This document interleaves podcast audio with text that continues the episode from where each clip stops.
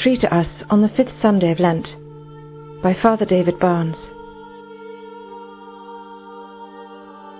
God wants us all to know Him and to love Him.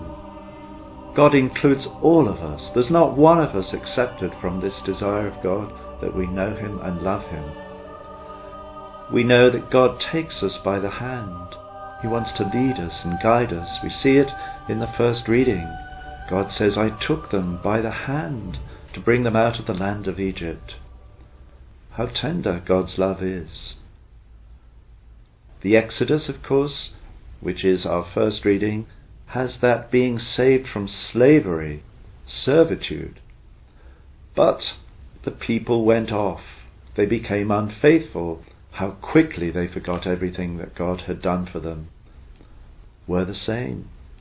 We often forget what God has done for us, what we've done for one another. That's the constant temptation for all of us.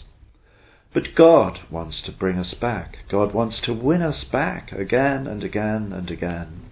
And so He sends His Son to bring us back, to save us from our destructive attitudes, our destructive behavior, which we inherit from Adam, that refusal to obey God, to see that God is the one who wants to lead us by the hand and to give us a wonderful life.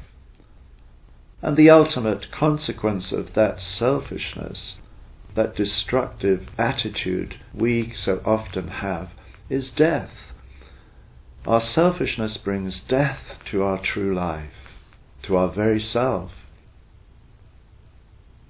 Today, the fifth Sunday of Lent, we begin Passiontide we begin our final preparation to celebrate the Paschal Mystery, which is the crown of Christ's saving work, saving us because it saves us from our destructiveness, sets us free from destructiveness of sin, which has the consequence of death.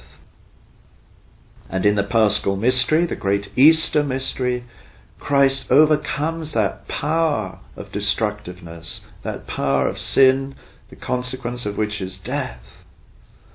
Yes, it's hard to understand. And yet our Lord in the Gospel gives us an image to help us. It's the image of a seed of the wheat grain. And he says, I tell you most solemnly, unless a wheat grain falls on the ground and dies, it remains a single grain. But if it dies, it yields a rich harvest.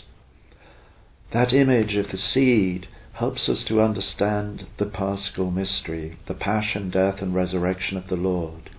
It's God's way of showing us His power and His love for us. It's the way in which God makes Himself known above every other way. What lessons can we learn from these readings? The first lesson comes from the second reading to offer prayer and entreaty aloud and in silent tears, just like our Lord, to pray faithfully and regularly, to submit humbly to prayer, learning that God is the Lord and we are his creatures. The second is that our Lord learned to obey through suffering. Let's use our sufferings to draw us closer to Him. Our sufferings don't disprove that God is with us, they're the very catalyst to help us to draw close to the Lord who suffered for us and who suffers with us. And thirdly, let's learn to obey Him. Obedience is not a popular word.